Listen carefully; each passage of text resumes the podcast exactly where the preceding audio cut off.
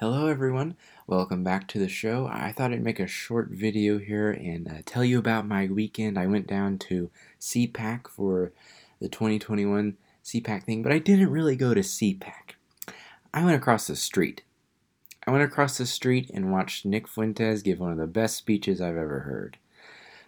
So if you didn't know, CPAC had their 2021 annual conference down in Dallas, and the theme of the conference was America Uncancelled. But guess who isn't invited? Nick. Almost like they what? Canceled him.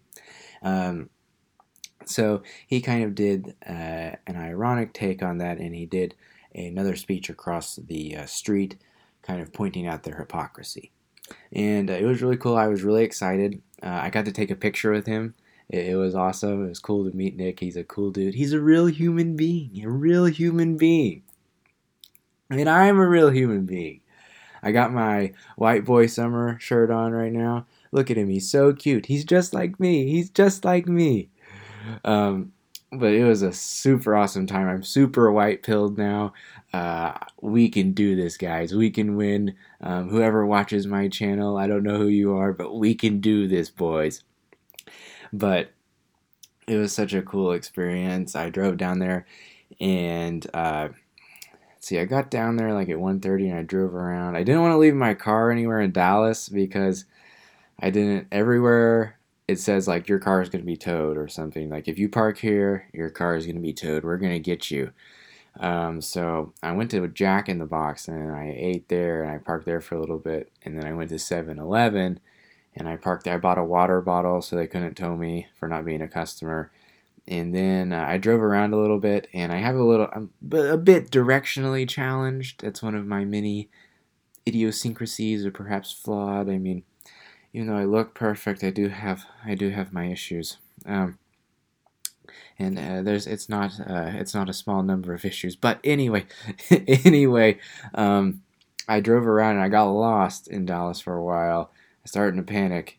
I thought I might have an autistic moment in the car, but I just listened to my directions, and I was able to get back on track. They had these weird stop signs in Dallas where it would like tell you to stop on the side of the road, kind of like you'd see it like a campus or something. And so I'd be driving and like slam on the brakes because it would turn red all of a sudden. I just see it out of the corner of my eye. So that was hard to get used to, but I eventually made it back to the right place on Stimmins or whatever. Then I went into a Denny's, and I ate there. I popped in there real quick. It was like 3:45, and they also had a sign that said, if you don't eat, then we're going to tow your car. So I ran in there, and I ate some pancake bites, and they had that little cream cheese that you dip it in. So they were like piping hot, and I like shoved them in my mouth, tongue burning, like paid for my bill, and I ran out of there. And then luckily when I came back, my car was still there. But it took a while for Nick to get there. He was late, but you know what? Time doesn't tell Nick Fuentes what to do. He tells time what to do. Imagine following a leader that lets time dictate when they talk. All right. So we had to wait for a while, but there was an electric energy in the air, so it was kind of a good build-up. And then he got there and pulled up in a super cool car. The security groypers were there, making sure nobody wanted to hurt Nicholas, and then he walked in, and they had to set up the room in the Magnolia Ballroom or whatever, and we had to wait in the hallway for a long time. And I was sitting there, with Lance Videos, I'm not sure, but it was really hot in the hallway. Everybody was packed in there. Amphibians, whenever they get packed in there, they start getting hot, so they handed out some water bottles, some mini water bottles. But it was worth it. We had to wait there, I don't know, it felt like 30 minutes or so. We had to wait in the hallway.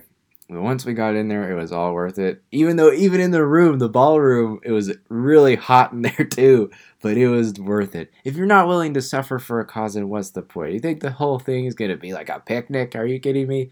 But it was super cool. There were some cringe dudes. Like, they didn't seem like they were really groypers. They were like getting drunk and stuff. He had like a Trump shirt on, and he looked like he was like mid-30s or something. He looked like he was just there to get drunk, and like he was trying to live stream the event, and his like battery ran out. He's like, "Does anybody have a battery? Anybody have a battery?" And then he kept interrupting Nick's speech. Like, imagine having the gall to do that. So Nick had to, like, several times, he was like, "Can we get started? It's getting hot in here." And then Nick would be like, chill.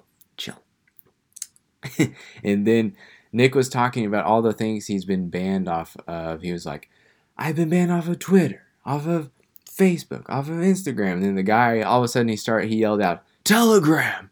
Like, he's obviously drunk and doesn't know what we're talking about. And then Nick was like, "Yeah, Instagram," because he didn't hear him. And he's like, "No, Telegram." And then Nick stopped the speech, looked at him, and was like, "Yeah, what about it?" And then the guy was like, "It's uncensored." And then Nick was like, "Yeah, everyone here is on that. We get it, dude." And then the guy was like, "Why is he talking to me like that, man?" And then there were these girls in front of me, and they were like, the guys were wanting to sit by him. It's like they'd never seen a girl before or something. It was like, they were trying to get these other guys that are probably real groypers, and they were sitting there just trying to enjoy Nick's speech. And it was like, "Hey, man, switch seats with me so I can sit by this chick." It was just a total shit show. Didn't know how to act. They weren't dressed properly. There were some issues with that. They just had, like, t-shirts and shorts on. I mean, come on. You gotta, like, if you're gonna come to a groyper event, like, I'm still pretty new. Like, it was just this year that I really started following Nick. But if you're going to come to a groyper event, you need to be dressed for the occasion. Some of the guys were in white boy summer attire or professional fits, and I chose the professional fits route. But you can't come in shorts and a t-shirt. That's not the image we're trying to present. I mean, Nick talks about all the time. You need to respect optics. That's what the movement is about. You gotta look good, you gotta sound good, you gotta feel good. Because everybody's trying all the time to defame us and tell lies about us and undermine the movement. So why give them ammo? Why give them ammunition? You need to look the part. You need to look professional, show up, have a good time. You don't want to come in looking like a schlub or like some guy who's on Reddit or something like that. So anyway, that was some of my takeaways from there, but one thing that really stood out to me from this was that I used to be a Shapiro stan, or confession, I'm sorry, everyone goes through that stage, but the difference between listening to a Ben Shapiro speech and a Nick Fuentes speech, there's a huge, huge gap there, and like, if you listen to a Ben Shapiro speech, all he talks about is, like, the free market, or the glories of the free market, and the marketplace of ideas, okay, folks? That's, like, really all he talks about. And then you go away there and, like, you've been listening to him talk about the economy for an hour. And you're like, okay, this is all good and all, like, capitalism, like, woohoo. But there's something missing. There's not really a humanity there. And in Nick's speech, there was humanity. Because he's a real human being. He's a real guy. But that's one of the things I noticed. There was beauty in Nick's speech. He talked about fighting back against anti-white propaganda. What speaks to human beings? Their heritage, their culture, their family. There was beauty and truth in Nick's speeches, and fighting for Jesus Christ. He talked about that. You won't find that in a Ben Shapiro speech. Okay, it was so refreshing to hear that. We're fighting for God. We're fighting to take this country back for God.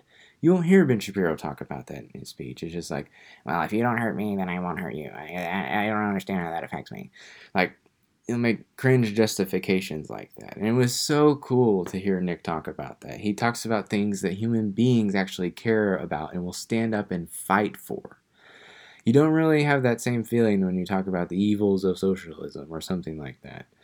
We're much more, man is much more than dollars and cents. We're a whole lot more than that. We're not just dollar signs, okay? We're flesh and blood human beings that believe in ideas. And Nick really spoke to my heart on that. And it was so white pilling and so cool to be there.